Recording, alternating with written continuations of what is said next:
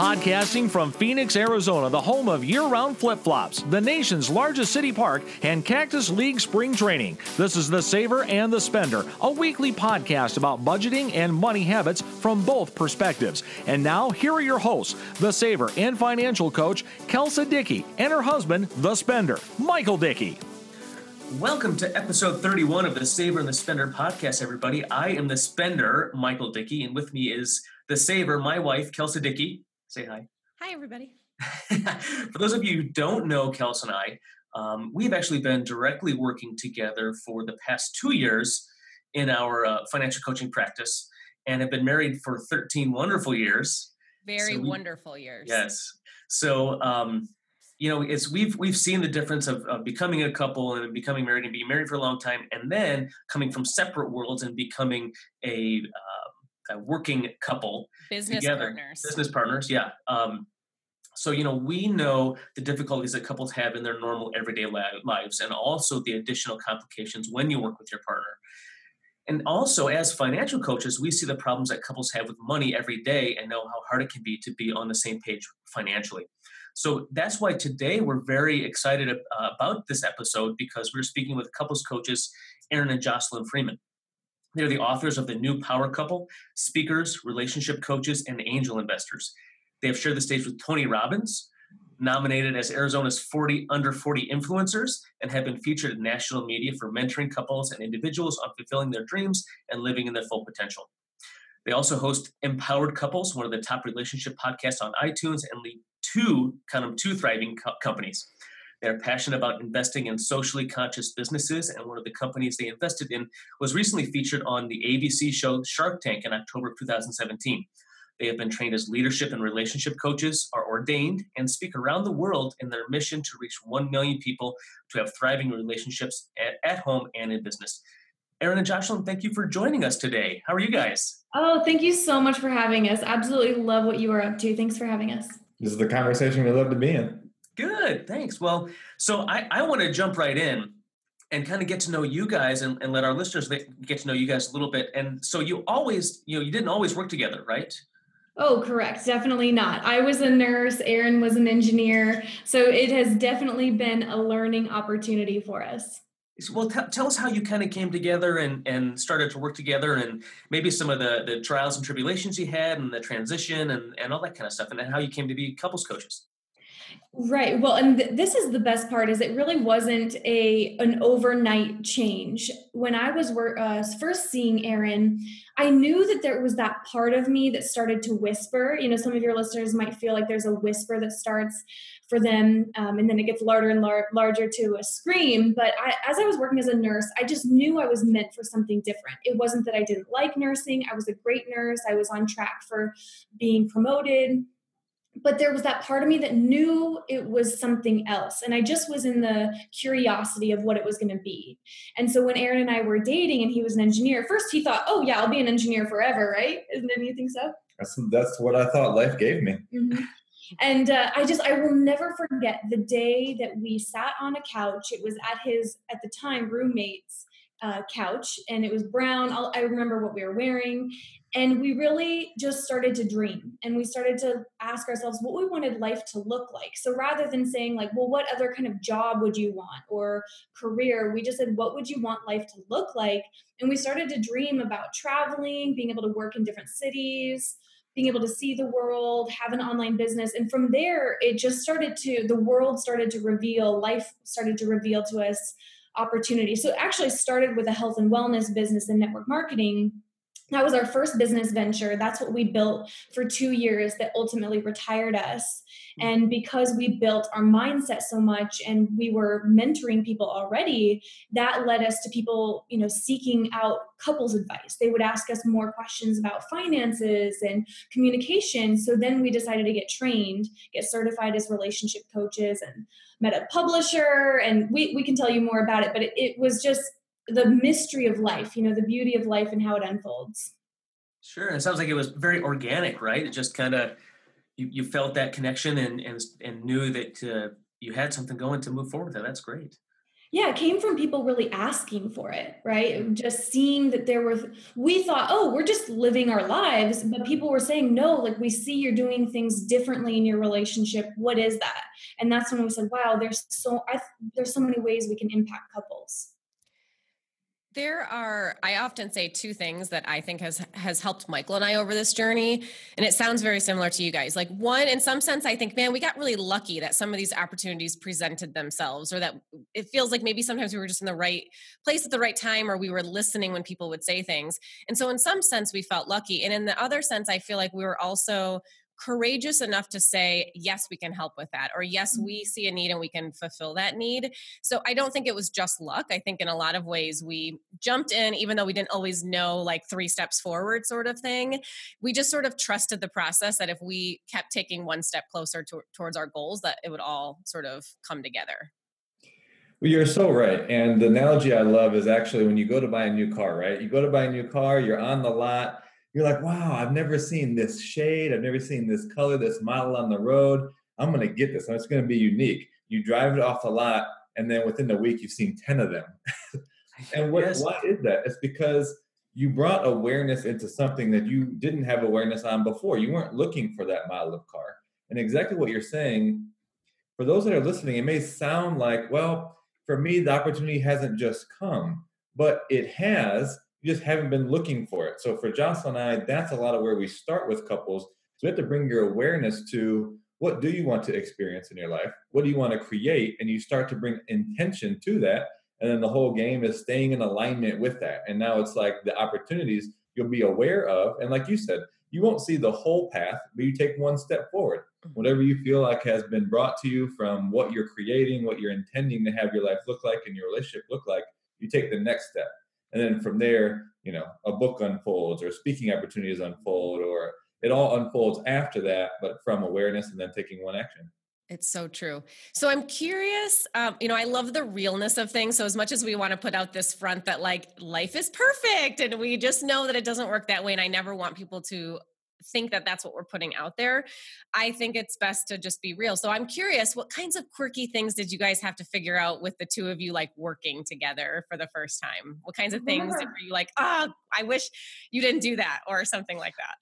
One of our favorite topics, really, and thank you for saying that because we're all about transparency and authenticity as well. We don't want, even in our book, The New Power Couple, it is, we, we actually are creating that being a power couple is not about perfection at all. It's really about vulnerability and authenticity and learning. So thank you for creating that. It, you know, it was so funny when, so I was the first one to retire and Aaron was still working. That was our plan. And that was a leap of faith in itself, just being the first one to say, wow, I'm leaving this super secure nursing job. That brought up so much fear, but really following our passion. Well, to underline that really quick, I mean, for a lot of people, you can imagine if you spend five to eight years studying to become a nurse and or engineer, now you felt like you dedicated so much time, effort, energy, and attention to that. It's hard to say, could I really just give this up and, and step into something that's uncertain? And so I remember though, I would still feel like I needed to start work at a certain time. so Aaron would be going to work. I'd say goodbye to him. I'd shower, get ready, and then I'd come to the desk and be like, okay, I'm ready to work. And then I'd sit there for a while going, what am I going to work on? and so a big part of the learning process, especially I, I didn't have entrepreneur parents. So for me, becoming an entrepreneur was completely a new realm for me. So we had to learn the, the process of sitting down, having business meetings, creating what our goals were in each category of our business. Really having not the employee mindset, but the business owner mindset was a huge shift for us. So in the beginning, it kind of manifested a little bit like um, why didn't you do this? Or oh, gosh we're so behind on this or i don't know what to do. So our learning kind of in a way showed up with us a little bit uh, feeling uncertain with each other. And a part of it is you know jocelyn traded the job to create this sort of new business and yet was still working 12 or 14 hours sometimes more hours than she was at a job right? So i might come back home and then she's like I'm just working even more hours, even though it was on something that more fulfilling. And then for me, there were some times where I came back and said, what are you complaining about? You get to do whatever you want, and I'm at a job still. But what I noticed for myself was number one, that was me feeling like I wanted to be able to create as well. But going internally, I believe more in Jocelyn being able to create whatever with the, the power that she is, the great coach that she is, with how she is just unstoppable. And actually having to go in and, and own that I maybe didn't I didn't have the value in myself that yes, I could leave behind something I studied for five years. I worked in eight years and I could actually leave that behind and own the value that I was. So that would show up in conversations like, you get to be at home and I, I still have to go to work. And then for her saying, oh, I'm working all these hours. So we really had to learn that in owner mindset where it's like, yeah, we can go at one in the middle of the day and ride our beach cruisers. Like that's totally fine. yeah, and you might exchange that for like working while you're on your laptop while watching a movie on a Friday night, right? Like this is where I think we were talking earlier, where like every day is a work day and not every day is a work day like you get to pick and choose and so we mm. might go get drinks at three in the afternoon and most people can't do that but then there are instances where we trade that off with we've got a deadline we're trying to launch something new and we're just both sprinting to that finish line sort of thing and working a ton and i mean it's good and bad right? But when you guys are probably working separately at that moment you know then i can imagine that would be really tough to balance that Absolutely. And I just would add one more thing a, learning lesson. And we teach this for the couples that we coach in starting their business together is creating who's accountable for what. Hmm. In just like a business has someone who's in charge of PR, someone's in charge of marketing. So we had a, a turning point where we said, wow, we're wasting so much energy saying, did you do this? Did I do this? What's next? When really creating those accountabilities and then in the team meeting really having that team meeting and being able to check in and still not treat it like oh that's yours you should have gotten that done but just more so who's going to own it? And that made such a difference for us. That's great. I know one of the things that michael and i had to figure out and michael you might share a different uh, challenge besides me but uh, we were just talking about it this week um, I'm really good at coming up with an idea. Like, I want to launch this idea or I want to come up with a certain thing. But I get stressed out over the initial steps of creating something. Like the first trying to design it from scratch really stresses me out, where that's where Michael excels. He can just create something so I come up with the idea, he creates it, and then I'm really good at sort of like put it, putting all the finishing touches on it. So taking what he's created, making, you know, moving the formatting around a little bit, making it look prettier, all of that. And so what was happening was I would come up with an idea, or Michael would say, Hey, let's talk about that idea you had. And because we didn't identify that he was going to create it first, immediately I would get stressed out. Like, I don't have time to do that right now, and blah, blah, blah, because that was just my MO is that I get stressed on that initial step you know? And so mm-hmm. once we figured out that you know what? We can come both come up with an idea. He gets it started and then we come together to finish it. From there it has made the process go so so much smoother. But again that's something you kind of like work through in a clunky way but you have to stay uh, like just keep talking about it and like what's causing the stress? Where's the breakdown here? Where is the where are the challenges coming from? I mean i don't know any better way to do it besides a little bit of trial and error that's it funny we're the opposite but we have we found the same thing. So i'm really good at getting a first draft done. I i'm i'm really fast moving and i don't like doing the finishing touches and aaron's really great at that. So it's funny that we figured that out as well and now that's almost how we do everything is yes. really staying in that zone of genius. Yeah that's exactly what we do and I, and jocelyn your your story really resonated with me because I had I had you know six years of education and almost 15 years in sports medicine and physical therapy. And and so where my schedule dictated what I did. And you know in a clinic I'm seeing patients every 15 minutes and every half an hour. And then I go to basically I run my own schedule. I had no idea how to do that. And it was so hard on top of that working with my wife and trying to figure out what our zone of geniuses were and and where to c- collaborate and co-create and how to do that. It was so it's such a odd transition space to work through and and like Kelsa said clunky and we have to figure it out but eventually we did and it was but it's you know there's some big parallels right there for sure and i'm sure that's very common across the board for couples coming together Oh, absolutely. Because number one, we aren't taught how to be in relationship. Very, very, very few people go into some sort of course before marriage or even once they're married. So we aren't really taught how to be in a relationship. And then add on not being taught how to create something together. So it really takes, and that's why we're creating so many of the resources we are because we want to create that education that can empower couples to create because that's where just the miracles and magic happen in a relationship. And it doesn't mean it's not challenging as heck sometimes. But hmm. we really believe that once you're in that union, so much fun comes from creating something together. And it may be a question that you're going to bring up later, but it's just a perfect segue to talk about motivating, how to motivate each other, become aware of even what motivates you. Mm-hmm. So this is really a principle that I we got from Tony Robbins. You know, six human needs to really understand of these six, which we all need in some level, that there are going to be two. And so I really suggest any listener actually take the time to write these six out and really decide which of these two most motivate me and then find out about your partners, right? So that's certainty, or that feeling of safety and security, uncertainty or spontaneity, variety. And then you have significance, you know, like standing out or being known, being unique. And then you have love and connection. And then the last two are contribution and growth. And so, really, first knowing which one really drives you is going to also set up, you know, which role that you take inside of these business roles or your partnership role, and also how to motivate your partner. You know, if Jocelyn is one that's out for being known and being significant, and mine is more about certainty, then in finances, that may look like I'm more interested in having a, a safety cushion in the bank, in the savings, where someone that's really out to be known is going to take that money and take that resource and circulate it to places to get on stages or to get to be more known. And so without knowing that, you may run into that similar contrast of the saver or the spender, if you will, and in business, spending is investing in your into your business. But unless you know those, not all of a sudden you just like, why why did you circulate money there? Or it just brings about a whole different paradigm that seems like we don't know how to get out of this. It brings up arguments, it brings up conflict, but knowing that can really open up the spaces of how to interact with each other in your business. Mm-hmm.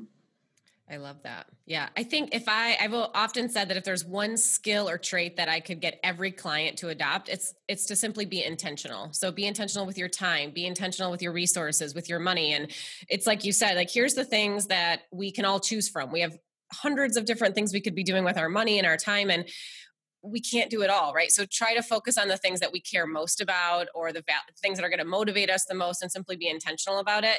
It's amazing to me how that can transform us from feeling like we don't have enough or we're not doing everything we want to do to realizing the things that are most important to us are being taken care of and it, it can change your level of contentment and satisfaction in your life and happiness and all sorts of things.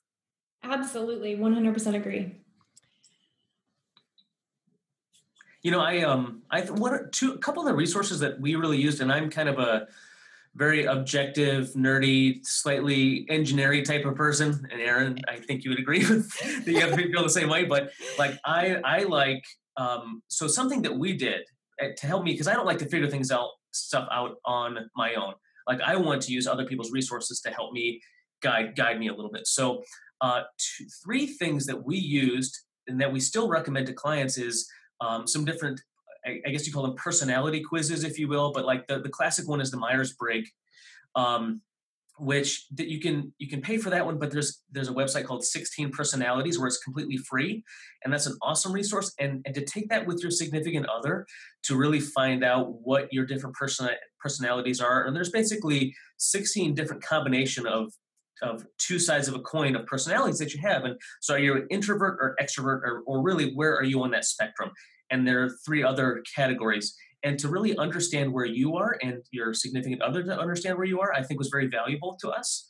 Um, the other one that I think was very fascinating is the Kolbe. You guys know the Kolbe, which mm-hmm. yeah, I've heard of it. Mm-hmm. So it's K O L B E, and I'll put a link in the show notes. But that is more of a personality. But how? What's your mo? how do you when you're giving a task how do you operate are you a quick start like jocelyn and i am like we want to start right away and we want to do the dirty work first um, or you know do you not really do that? And you're like kelsa and aaron where you want to finish. Are you an implementer where do you use your hands and do the dirty work? Or um, are you hands off and, and you like to think about things? So that's very valuable like so that when you're mad because i'm not finishing a task well it's because that is not my mo i want to start the task and and get the initial draft out um, where so you can kind of see like you know you're fit for this type of job and these are this is your zone of genius as far as how you operate um, the last that. is very is very cool um, the the last one that we like and i'll put a link to this but brent kessel who wrote a book um, and it's a money personality quiz or money archetype quiz where for people where you're really trying to figure out your finances and you're talking about and fighting over finances it's more complicated than just are you a saver or a spender, right? So are you, and I think it kind of goes along with those six um, uh, archetypes that you were talking about. Like, are you are you an empire builder, or are you more conservative and you and you want to hold on to that, or are you are you a spender? Um, you know, but but in a more different different uh, levels Are you a guardian so you like to take care of others or make sure others' needs are taken care of for I mean it's just so neat to see the motivations behind what people choose to do with their money and again just without realizing it I think mm-hmm. oftentimes. Yeah. Absolutely. It's really powerful. I mean, I love those kind of conversations. And there's another exercise we always recommend to couples creating, finding out your meaning of money. Mm-hmm. So there's an assessment that you can take to find out your meaning of money. Uh, that's something that we're facilitate or we're trained to take people through because then you can learn about oh that's why they take that action yeah. and you can really understand each other as well as understand yourself but also then come up with agreements so even though that's our tendency you can you know something about the personality test that we really believe in is it's a great way to bring awareness mm-hmm. However, it's not a way to box yourself in because we are always open to transformation my belief system man around money i for example grew up without a lot of money. The conversations i grew up around my, my mom would say we're going to always be white trash. So when i started to do personal development and grow my mindset i remember really being challenged about how i felt when i go to circulate. I remember even when i had my first nursing job and I went to go uh, celebrate, and it was the biggest paycheck I'd ever received. And I went to buy the most expensive purse I'd ever purchased from Coach, and I felt so much anxiety buying that that I went the next day and returned it. Oh my gosh! So hence, when I did go into personal development, and you know, people are challenging me around my mindset. Wow, I really noticed the body sensations I had as I would circulate money. And so now, when we started to build our wealth consciousness and become angel investors I just like I wanted to know what my meaning of money was, and every couple should. However, it's not a place you have to stay stuck if it doesn't empower you based on what your dreams are. Mm-hmm. And you know, well, one thing I wanted to add right there, really quick, was I think what we found the the point of really all this awareness is being able to manage your state or emotional intelligence. Right, our society really has focused a lot on intellect, IQ which really does have its benefits. Um, and if you really look at it, mainly the school system education, it really just sets you up that if you have a high IQ, you're going to be great at like engineering or you're going to be great at being a professor. But as far as leading, as far as being an innovator, being someone that can uh, create momentum or a tribe, or even be able to build relationship, none of that is really measured in IQ. It's more of an emotional intelligence. So all these things we're talking about awareness it really comes down to why we talk about conflict resolution so much and communication. Because if we find ourselves in these states of being sad or defensive or resisting or which leads to argument it's really about being able to notice your emotions and be able to manage them and create your own and then also be able to notice emotions in another person especially your partner and at its highest level to not only be able to notice other people's emotions but can i be one that assists moving someone else into a higher level of emotion you know peace joy elation excitement rather than defensive angry contempt resentment? And so for us that really brings the next conversation of conflict resolution which without knowing your partner's meaning of money it's easy to have emotions start to drive the show but to solve any problem is more about getting you in the right state, i.e., one of calm, of peace, of understanding. And it's from that state you can come up with a better solution.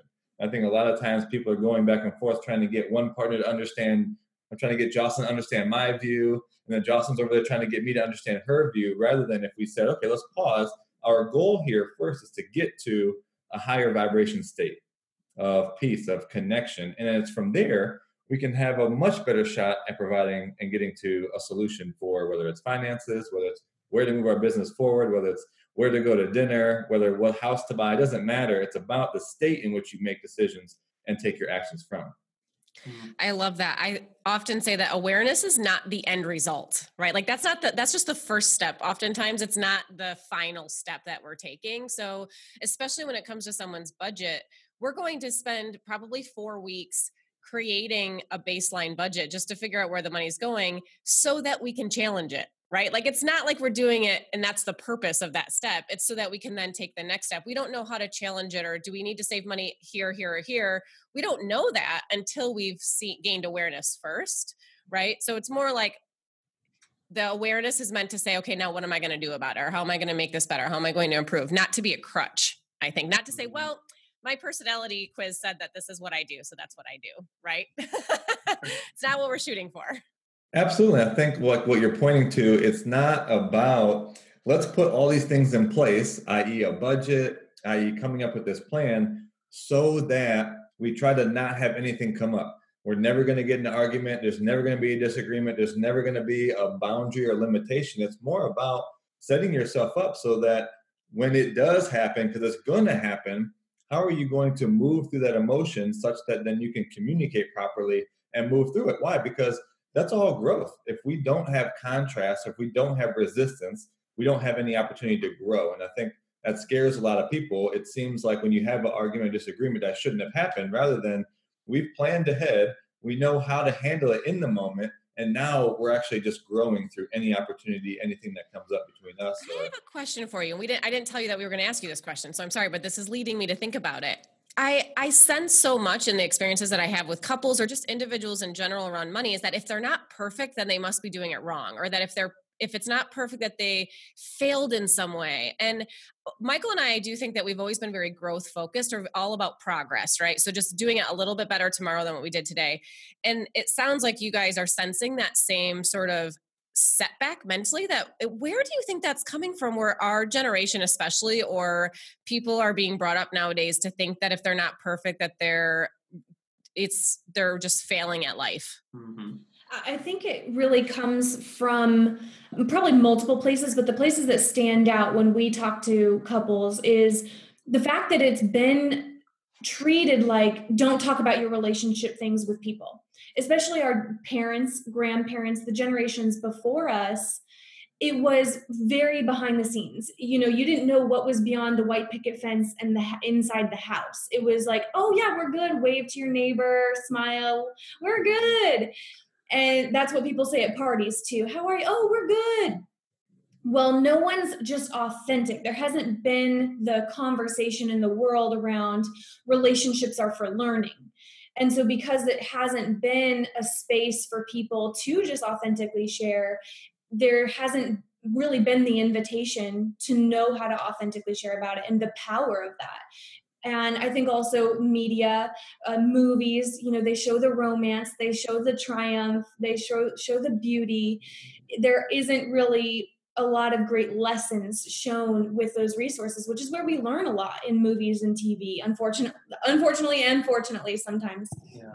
And that's where we do bring to people, and this is whether we teach it in a workshop or online, is that relationships are for learning because a lot of people don't even quite know what their relationship is really for. It's like, oh, I want a companion. I want someone who approves of me. I want to feel loved. And yes, all of those things are valid, but there's not, I want all of those and to learn. Mm-hmm. And that's really what we're trying to bring forth with the empowered couples movement is this and that's how our brunches are our couples brunches is the the real conversations of what's going on and making it normal to share about the triumphs and the challenges I think about movies, like you said, and they have where, uh, you know, a couple experiences a challenge and they have to overcome it and all that. And then they overcome it and life is good. And then the movie ends right? Yes. What they Mhm. don't show is well, then they actually just move on to like the next set of challenges that couples face, right? So it's like you're always, if you're in a growth mindset, you're always challenging yourself. You're always overcoming sort of like, what can we try next or what can we do next? And,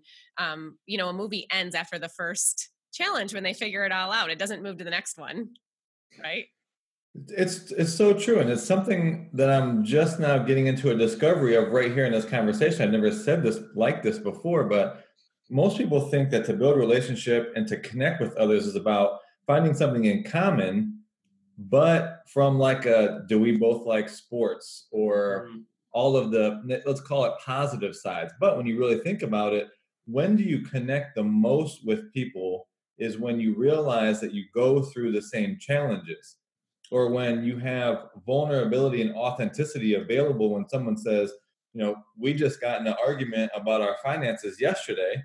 And then you're like, oh my gosh, we did too. It's like you feel like this weight, like you're not the only one out there. And I, I feel like relation to be related to people actually comes from a common ground of, wow, you mean we actually all deal with the same things? And that's a much more powerful place to be even more connected.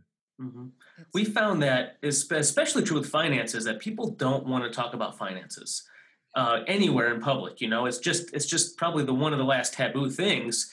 Um, but I mean, not really, but I mean, it really is. no, like, I mean, no, people are talking more about politics now. Yeah, than they about yeah. So And it's okay- it's okay to- statement. no, yeah, it's okay to completely talk about um, politics and religion and go off on tangents on Facebook, but nobody talks about finances anymore. Um, and it's and it's we it's just so unhealthy, and the levels of denial that people have with their finances nowadays are incredible. And we can finally we're we're really trying to empower people with their finances to start to have conversations with their partners, but let alone with their friends to understand that it's a struggle that everybody has, and you can't be perfect with your finances.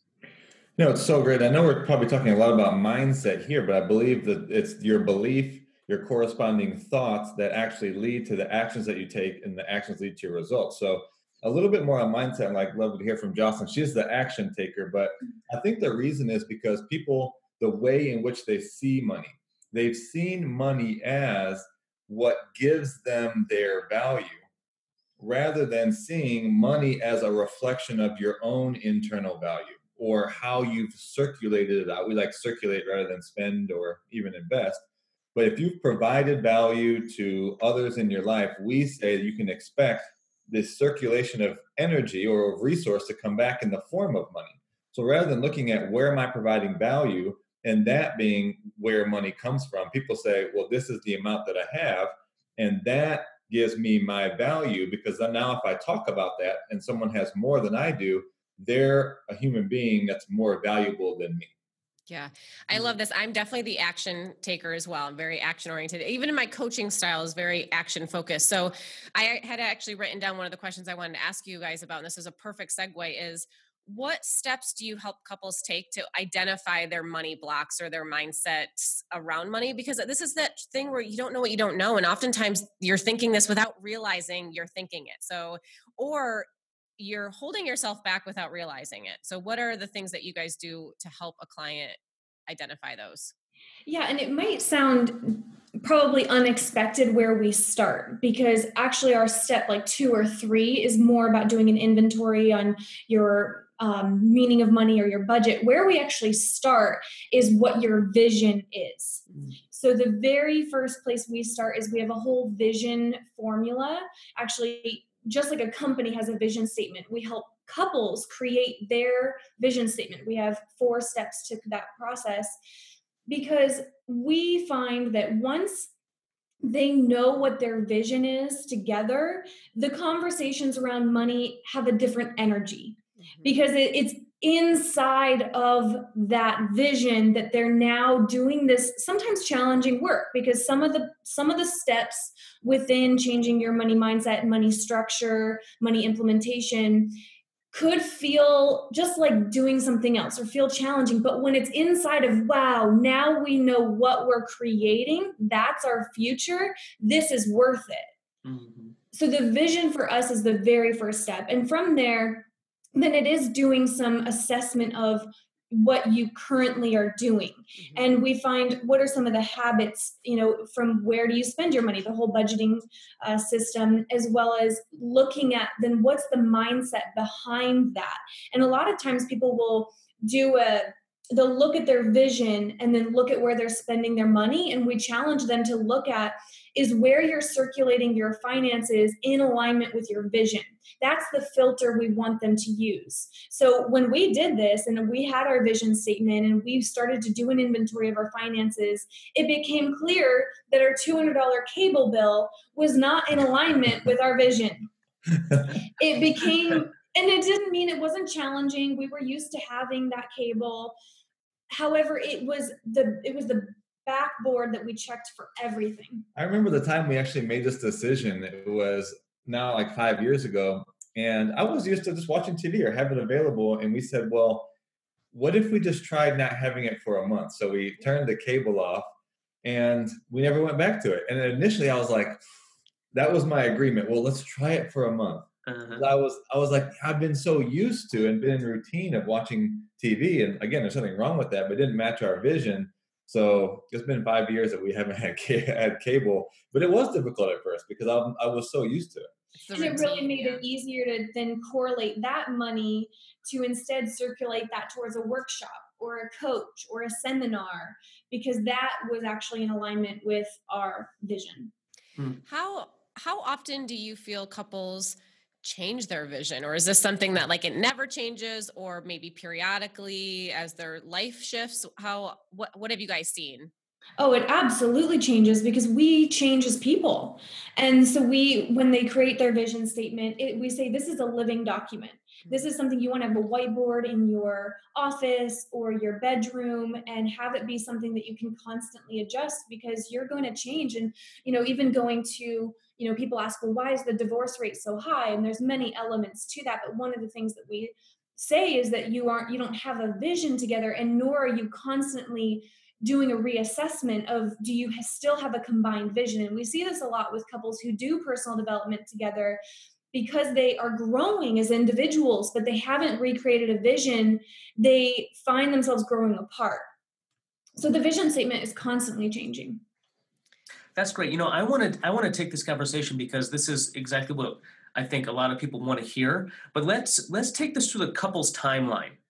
So, what type of conversations and exercises should uh, uh, engaged couples, so they're not married yet, they've just been engaged? What what type of conversations and exercises should a, a newly engaged couple start to have start to build this? Well, the first thing I think of it has to be the vision statement. And for us, the way in which we're going to impact the divorce rate and having it decline is by having that conversation as early as possible.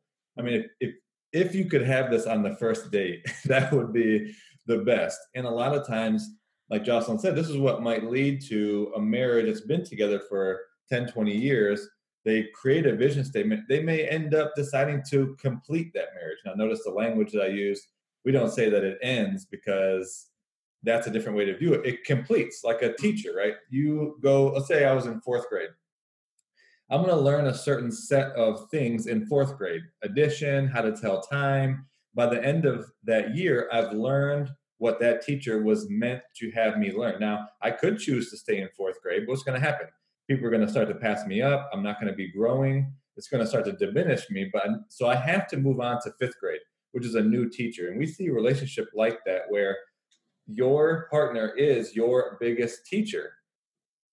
And when the vision hasn't been created and you've been sort of cohabitating, you may end up learning coming to the point where you say, as teachers in this relationship, we've completed, i.e., I'm sort of graduating from fourth grade, moving into fifth grade to my new teacher. And that's this is a better way for us to look at it rather than hold on to grudges or resentment, something ended because it shouldn't have happened, rather than really being grateful and be able to release that and say, I appreciate you so much for what you taught me up to this point, and this is just a time for us to complete. So I know I said something else to your point, but the vision statement, as early as you can have that, that's where we first have people start. I'd also add this is kind of tied into another question I, I think you wanted to talk about. One of the challenges we're seeing in today's relationships is that the landscape of what's possible is totally different than the generations before us. Mm-hmm. And a lot of couples are modeling after these out of, out of date mm-hmm. examples. And what I mean by that is what it looked like to be in a relationship, what people aspired for was a big, beautiful house, two cars, you know, great, great toys for the kids. And that was great because that's what America really cared about at the time.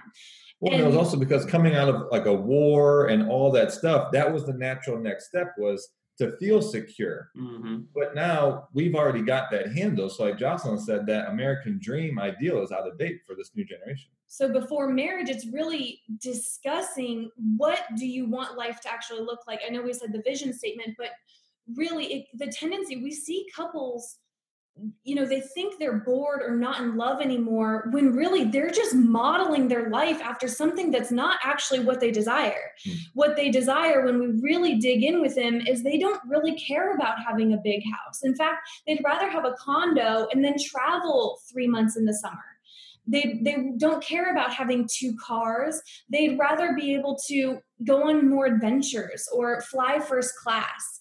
And so when they really dive into the modern day what's possible it's different. And that's when they, they, there's more aliveness and more excitement. So i think it's really important to before marriage look at what's predictable. So for example finding out you know the family patterns if i modeled after my parents and grandparents it wouldn't be going so well.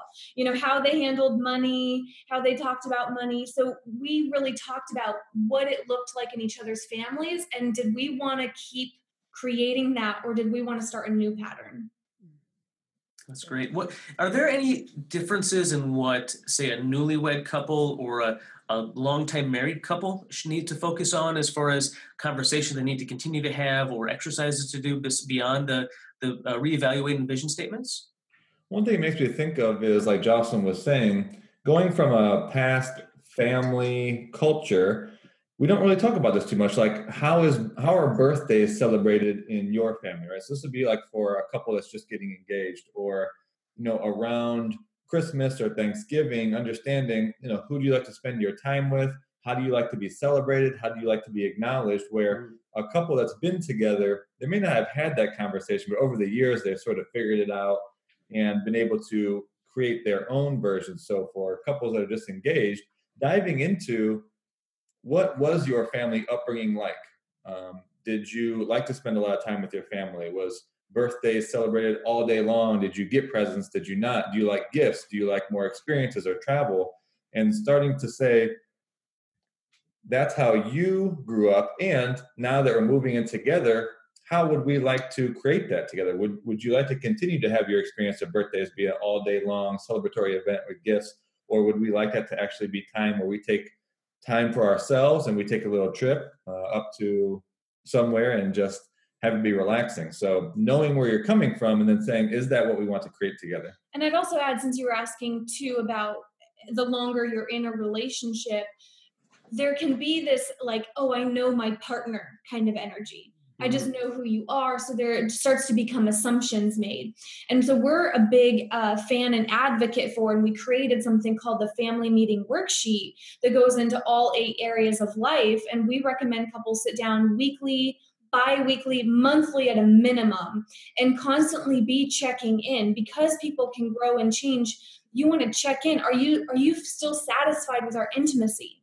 Are you still satisfied with our financial goals? Because there can be this kind of assumption and because we think so much in our heads. And and then one day we actually have a dream and we don't vocalize it to our partner and there becomes these unexpressed communications and that's where some conflict can be started so i think whether you've been married a year 10 years 20 years having that family meeting structure can really keep the curiosity alive as well as just make sure that you are, are on the same page or really keep learning about each other's new desires and can set goals together. One of the things I love about what you guys do, and I just I keep hearing it throughout this entire conversation, and I like I get goosebumps just observing this is you take something and you break it down into such simple steps for people to mm. follow. So you don't say like have a, a couples meeting. You literally break that down into step by step. Here's the things to look at. Here's the questions to ask. The same with the vision statement. You're not saying like create a vision statement as a couple. You actually guide them through step by step how to do that. And I love that because I think it's the tangible steps that people can have the best intentions, but they don't actually know how to do it. They're like, people say I should do this, but like how? Physically, how do I actually do it? You know? So oftentimes, and I feel like we try to do the same thing when it comes to budgeting, in the sense that people like say, like, okay, I'm gonna get on a budget, and they grab a sheet of paper and they sit down at their desk and they grab a pen and they're like, okay, now what do I physically actually do? Right? Like what's the the step broken down in that? And I know Michael and I, from right when we first got married, I don't even know if he remembers this, but I used to ask him, I used to say, Are you happy? And I didn't, I wasn't asking because I was insecure in myself or I was like, you know, worried or eh, it wasn't about that. It was more of this question of like, Are you happy? Because if not, let's do something about it, right? Like, let's challenge. I never want us to do something because one, everybody else is doing it or two because this is what we've always known or because we have this house now and we are settled in michigan and like if we're not happy like we can change anything. Like it's not going to be easy sometimes to change some of the things that we've created but ultimately at the day like are we happy? But i like that your questions go so much so much more in depth than that i think you do an excellent job compartmentalizing that conversation mm-hmm. which i just i love that about you guys Thank you so much. That's what we wanted to make it a bit practical, things that can implement. People will just say, work on your communication.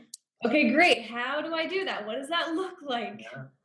Yeah, and something it's like the steps that people I think can practice, right? Mm-hmm. So I can I imagine that the first couple meetings you have, maybe the first dozen meetings that you have is like clunky and awkward and are we supposed to say that? Are we not? Like maybe some tensions flare up a little bit. And then, but after a while, I mean, I feel like it probably just becomes easier and easier. It just becomes sort of commonplace. And I, I think about that. I don't ever ask Michael now, like, are you happy? Like, I don't know that I ask those words because I think we naturally have that conversation just on circulation like it's just some we're always evaluating our life in that way so i don't need to come out and like specifically ask that question anymore like maybe i used to in other words it's just been it's be, now part of our dialogue. Mm-hmm. yeah i really love that and for newer couples that maybe aren't so clear about the different aspects of their life you could you could ask are you happy? Now that elicits a yes or no answer which totally. you know it all depends on what's my state right now? Did we just have an argument and then you happy well, right now I'm going to say no. yeah, I love that's why I love the fact that you guys really break it down into more in depth. Like you go, you dive deeper into it, which I just I it creates more of a conversation. I love that.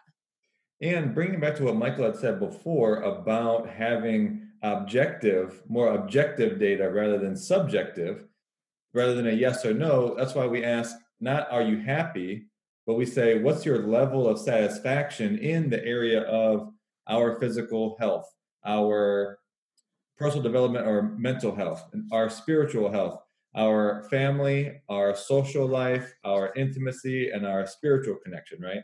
So now you actually get a, a much better objective picture. Mm-hmm. And, and I'll be honest, you know, that takes a little bit of courage because uh, a couple months ago we were driving up to Vail with Jocelyn's family in Colorado, and we were sitting in the back seat, and we we started this conversation. I said, "Okay, so if you're going to be honest with me, what is your level of satisfaction in our intimacy this month? And I had to put myself on the line a little bit, right? yeah. yeah. And she's she said it was a six. Now eh, I'm like thinking to myself at first, like, oh man, shoot. But that gives me access to something. That gives me access to not if I didn't ask that question, it would have continued. It probably would have started to decline rather than when she sets me up and, and really is honest about her level of satisfaction and our intimate connection, it's like, okay, now we can just grow it. And now I can bring back, well, I know what her love languages are. I can start to implement and like bring that back into our life together. And I don't know if I'd be as bold to ask her now. I would say in the last uh, couple of weeks, uh, our level of intimacy had been about nine, or so. Absolutely. Well, and that comes from the agreement as a couple that it the the goal isn't to always be perfect or to fear dissatisfying your partner to actually expect that will happen because mm-hmm. we are always changing. And so if the agreement is that we're just going to always be honest with each other and that it's not a personal attack, if uh, satisfaction is lower in a certain area, that's predictable because that's life.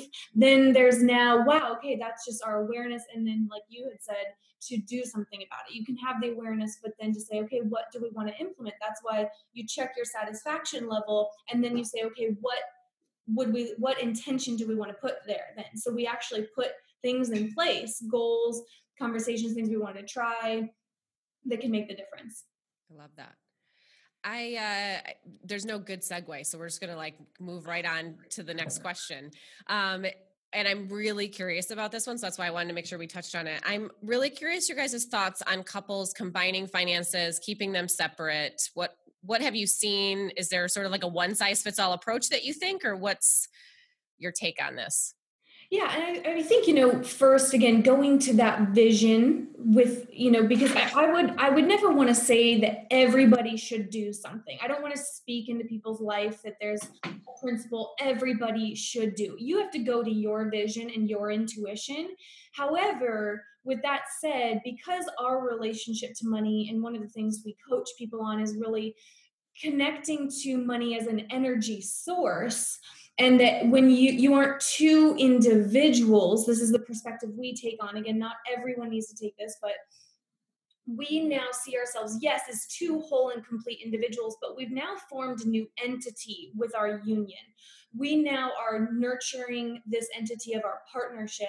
And with that said, even when we were working two separate jobs, it was never a comparison of your money and my money. It now became the energy that we are bringing forth together. And that, you know, we see struggle with couples when they're saying, oh, you know that i'm making more money. This is it becomes a competition a comparison and there's a still a separation. They're not seeing themselves as one united entity quite yet.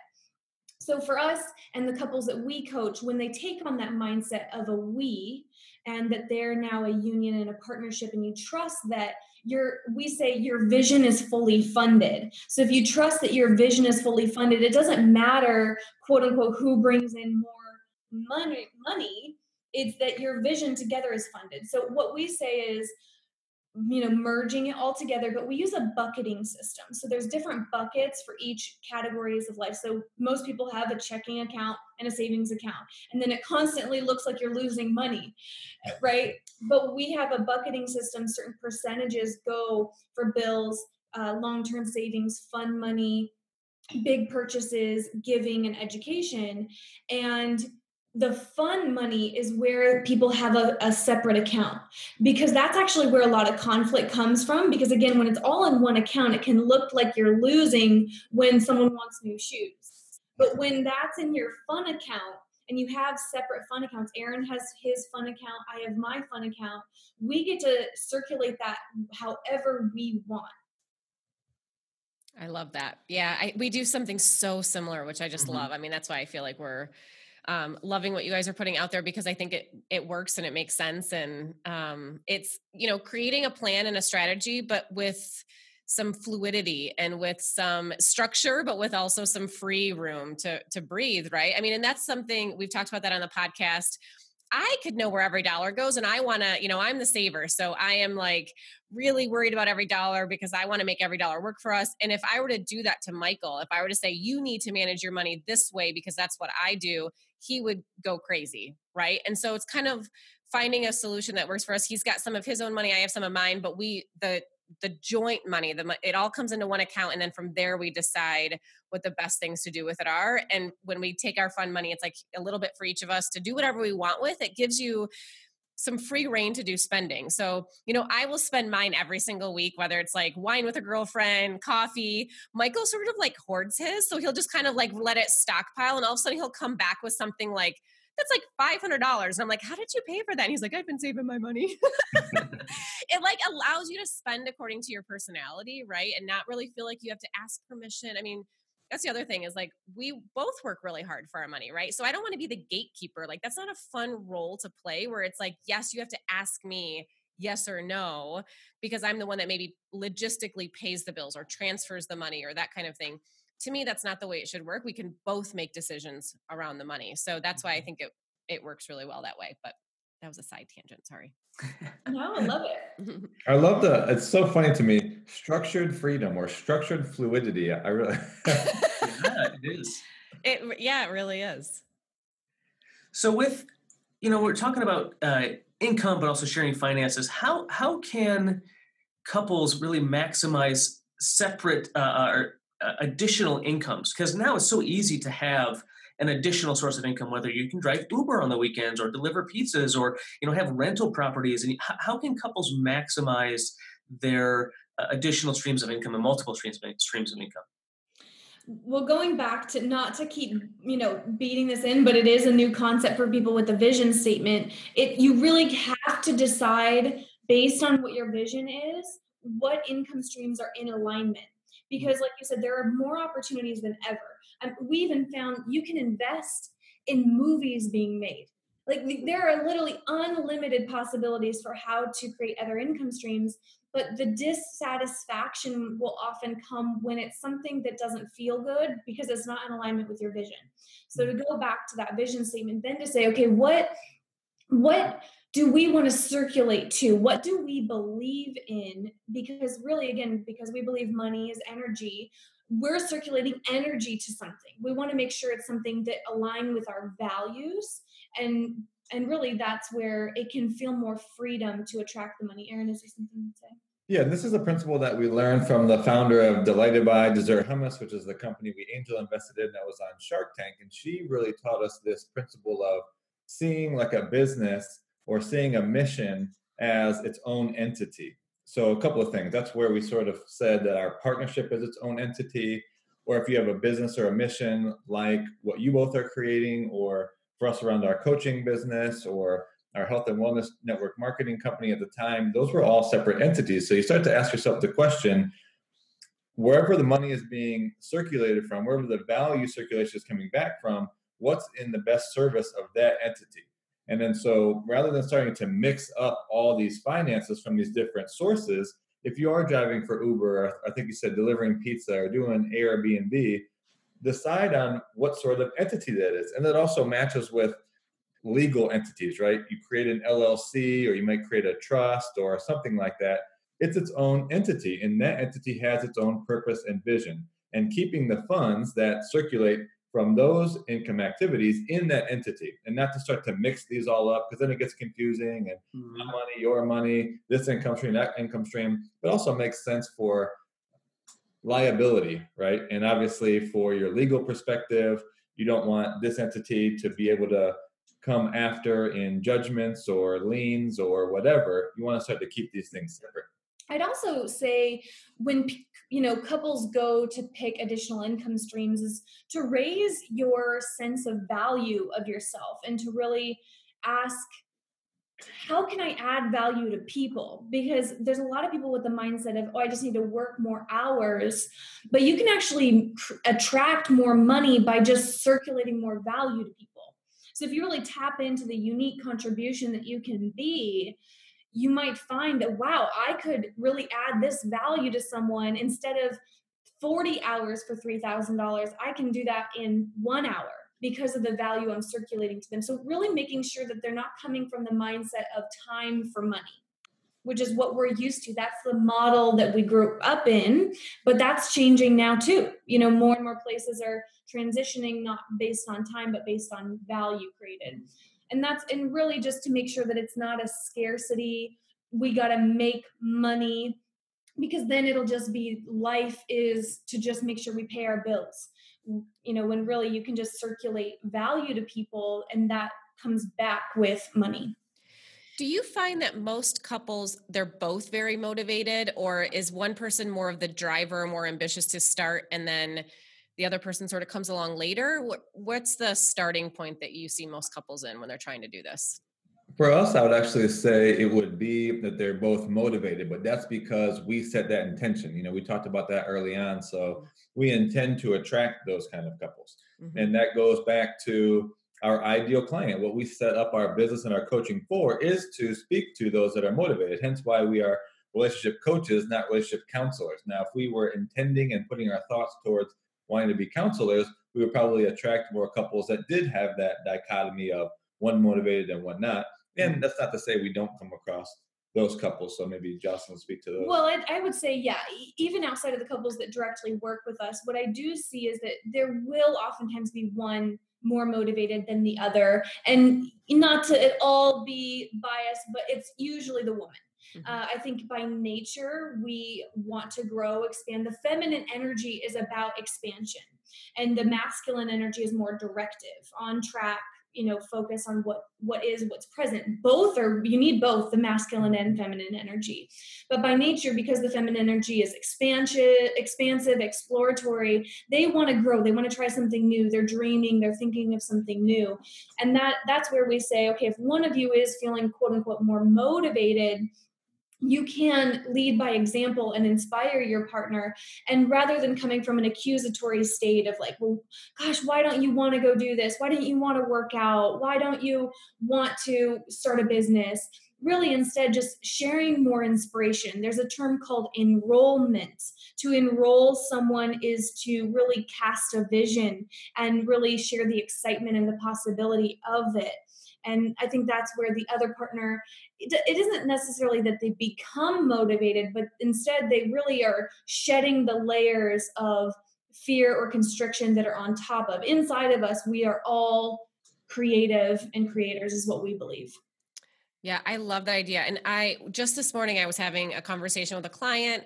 They do keep their money separate. They're a little bit older of they've both been married pri- previously, which is when I tend to see it oftentimes where a couple will want to keep their finances separate and the wife wanted to take bigger vacations and we're talking like Australia, New Zealand and that sort of thing and the husband couldn't really afford to take those types of vacations even though travel is important to both of them.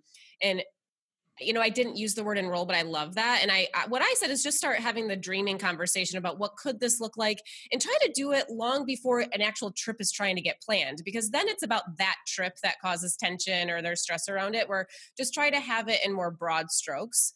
You know, like what could this look like? What's a way to make a you know me not feel resentful for contributing more on the trip but also not make it feel like you feel yucky because you're not contributing as much like contributions happen in multiple ways of resources, not just financial. And I think people think because finances are about numbers that there's like this pretty formula that you always have to follow or that it's always fair. And it, you know, fair does not apply, I think, sometimes when it comes to money, because it doesn't take into consideration the emotional impact of money. So absolutely I, I see that conversation show up. But um Michael, what you wanted to ask the some of the last few questions I think that we have. Yeah. So, um, you know, this I can't believe this has been an hour already. This has been such a great conversation, and I think um, so needed today. But I, before we wrap up here, I wanted to see if you guys want to share because you're always doing so much. You always have some great brunches and stuff. Tell tell everybody um, where where you're going to be or some events that you have coming up and uh, what's on your calendar. Yeah, well, we definitely contribute to different speaking events around the country. So on our website, if you go to meetthefreemans.com and then you can look at events, we have events like we were just in Vegas this weekend. We'll be in California next month, twice, um, as well as going more to the Midwest. So we we travel around the country for different events. But locally in Arizona, we have a couples brunch once a month. We have guest speakers. It's at the JW Marriott. It's a beautiful brunch, and uh, we would love to have couples in Arizona come, or if you want to fly in as well, come to that. And then we're always connecting with people virtually, doing Facebook Live Q and A's. You know, we have a lot of different ways we love to connect with people online. And you guys have a lot of these resources that we've been talking about on your website avail- available, right? Absolutely. Yeah. The family meeting worksheet, the couple's vision statement workbook, even our ebook, the new power couple we give away. We're really about providing value for people before there's this ask, right? So we want to just give freely. And so meet the Freemans with an S.com. We have a ton of resources and then our Facebook and Instagram, meet the Freemans. I love it. I love your worksheets too, Michael. I'm going to make you do them with me, just so you. Oh, know. it's- I've seen them; they're great. I want. I was. I was. I was going to have this conversation with you after we finish podcasting. but I was like, "That's these are great resources," and I um, I so love it. yeah, they're. Awesome. I love. I feel like they're much more strategic about what you and I probably do Mm-hmm. naturally, but they're strategic about it, which I love. So Yeah. I want us to like follow their steps. exactly. All right, guys. Well, Aaron and Jocelyn Freeman, thank you so much for joining us. Um, and uh, so, really fast, your podcast is the Empowered Couple. Empowered, Empowered couples, yeah. So our our community, we have a face private Facebook group called Empowered Couples, and then our podcast is Empowered Couples. And your awesome. book is the New Power Couple. Correct. Great. Great. Well, thank you guys for joining us so much. This has been awesome, and um, if uh, you guys, uh, listeners, have any questions for them, please check out their resources. We're going to put all that stuff on our show notes. Um, but other than that, we will see you guys later. Have a great week. Thank you. Thank you so much for having us. Thank you. Thanks for listening to The Saver and the Spender. If you like what you just heard, we hope you'll pass along our web address, www.fiscalfitnessaz.com, to your family, friends, and colleagues. Be sure to subscribe on iTunes, follow us on Twitter at I am Fiscally Fit, and on Facebook at Fiscal Fitness PHX. Join us next time for another edition of The Saver and the Spender.